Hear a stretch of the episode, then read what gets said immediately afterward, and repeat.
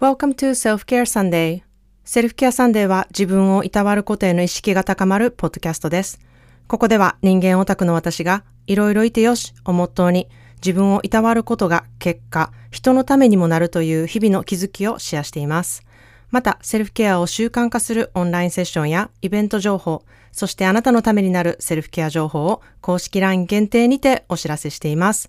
Your self-care starts right now.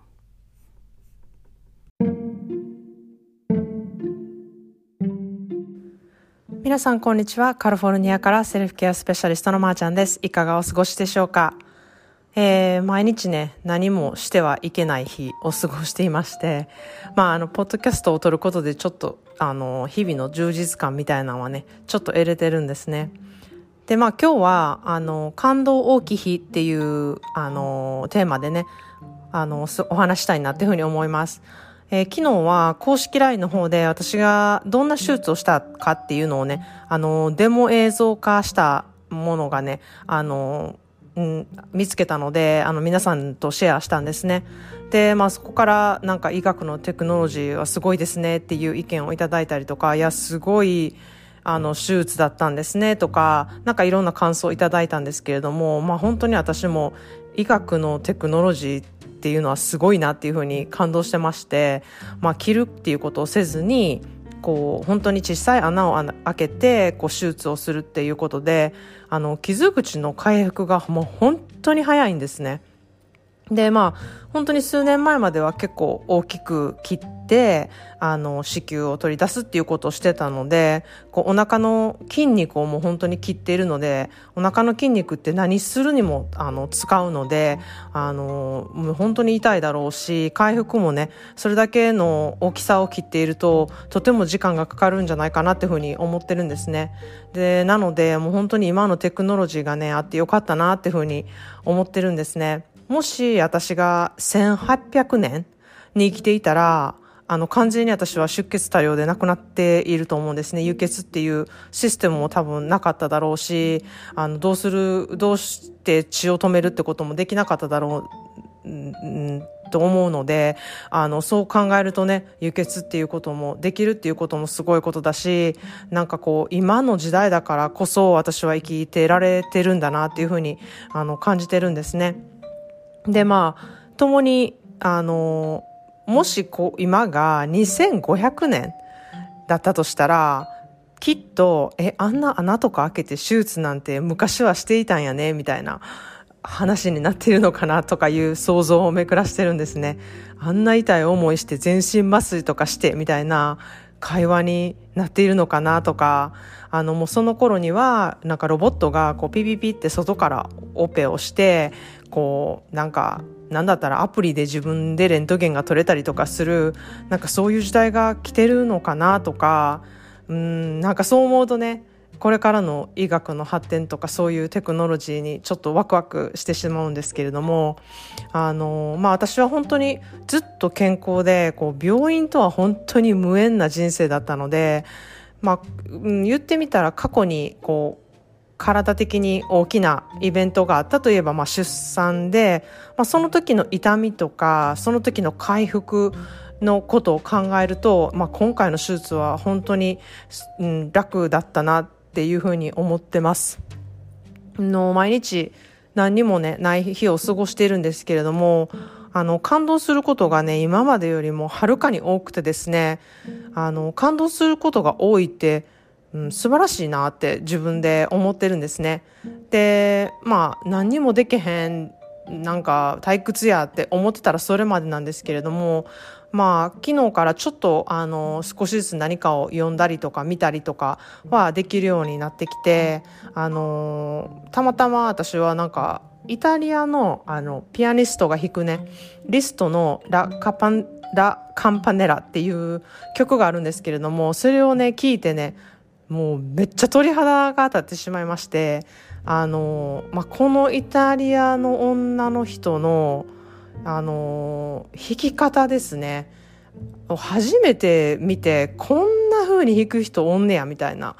で、まあ、リストっていう作曲家の人はね、あの、普通の人の手の2倍ぐらいの大きさの手を持てたって言われてるので、あの、彼が作る曲は、こう、めちゃめちゃ弾くことがあの技術的に難しいんですね。届かない指をこうどうやって工夫して弾く必要性があるかみたいなのがあってその彼女の弾き方はなんかもう本当に天才的なんですね。で、まあ、まあ、彼女がどれくらいすごいかっていうのは他の人とこう弾き方をね比べてみないとあの分からないと思うと思うんですけれどもあの今日のインスタのストーリーにねあの私がすごいなって思ったあの映像をねリンクに貼っておくのであの興味のある人は見てほしいなっていうふうに思います。もう本当にあの全く興味のない人は本当にすいませんなんのこっちゃっていうことだと思うんですけれども。うん。でもそれが一つ何かを見たりとかしてすごく感動したことでしたね昨日は。でうん、あとは、あの、まあ、とにかく私、物を今持てないんですね。持ったりとか運んだりっていうことを一切禁止されてるので、あの、お花のね、あの、いただいたたくさんのお花のお水を変えるのも頼んでやってもらったりとか、まあ、とにかく頼ることがめちゃくちゃ多いんですね。で、まあ、それに対して、まあ、子供たちも旦那さんももう快くね、してくれることに、まあ、本当に感動したりとか感謝とかしてるんですけれども、なんか、まあね、彼らにしたらもうそんな当たり前やんって思ってるかもしれないんですけれども、やっぱり、あの、数日ならまだしも一週間、数週間ね、うん、あれやってとかこれやってとか、うん、これお願いするわとかいうねあの頼まれる生活をしてるとやっぱり嫌になってくると思うんですね。でもまあ今のところねみんな嫌な顔一つしないであのやってくれています。でまあ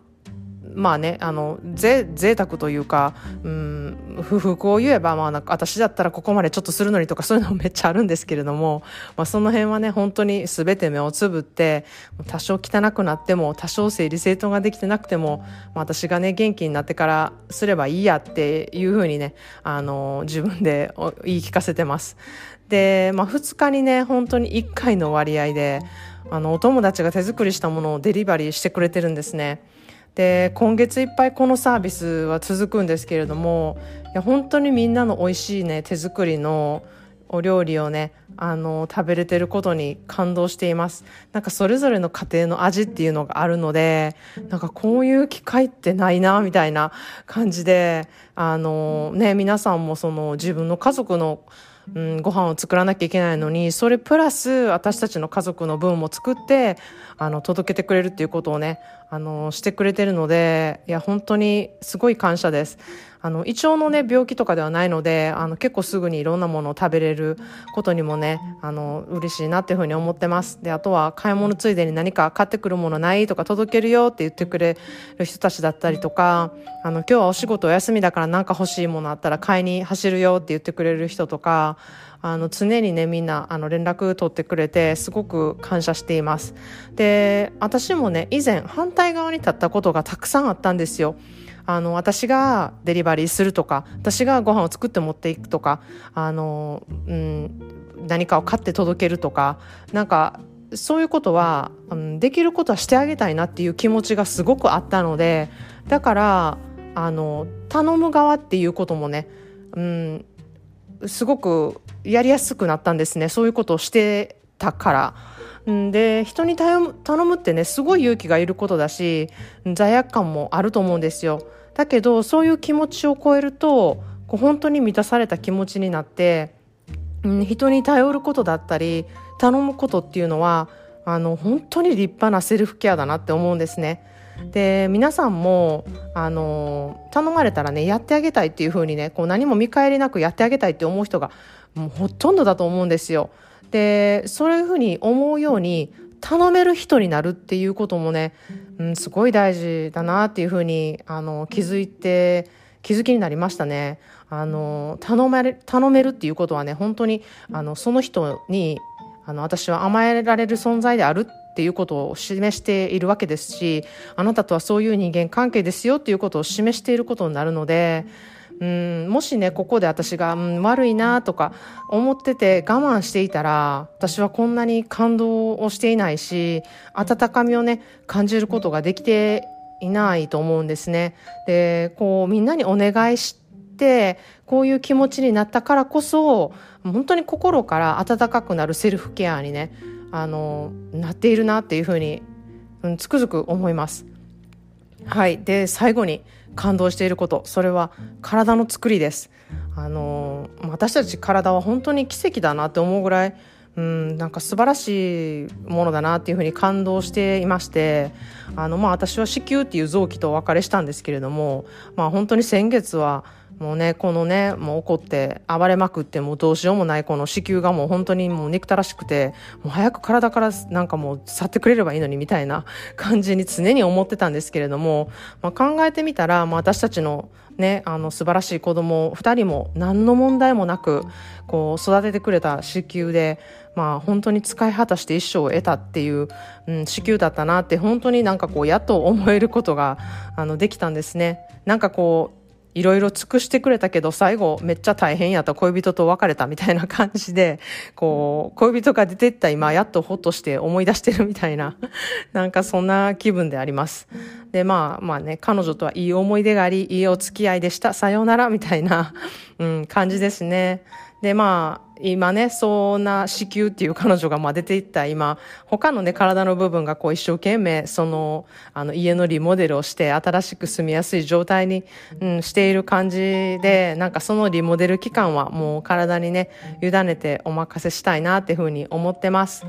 そんなでね、あの、本当に何にもない、何にもしてない、あの、毎日を過ごしているんですけれども、もう感動はね、たくさんあって、こう、感動が多いほど満足感がね、得れて、もうこれこそがね、あの、セルフケアだなって、心身ともに、のセルフケアだなっていうふうにつくづく感じている日々を送っています。皆さんはどうでしょうか？感動大きあるかっていうのは本当に皆さん次第であの感じることだなっていうふうに思っています。それでは今日もいろいろいてよしをモットーにあなたらしい感動大きいセルフケアな一日でありますように。See you in the next episode and have a wonderful self-care day.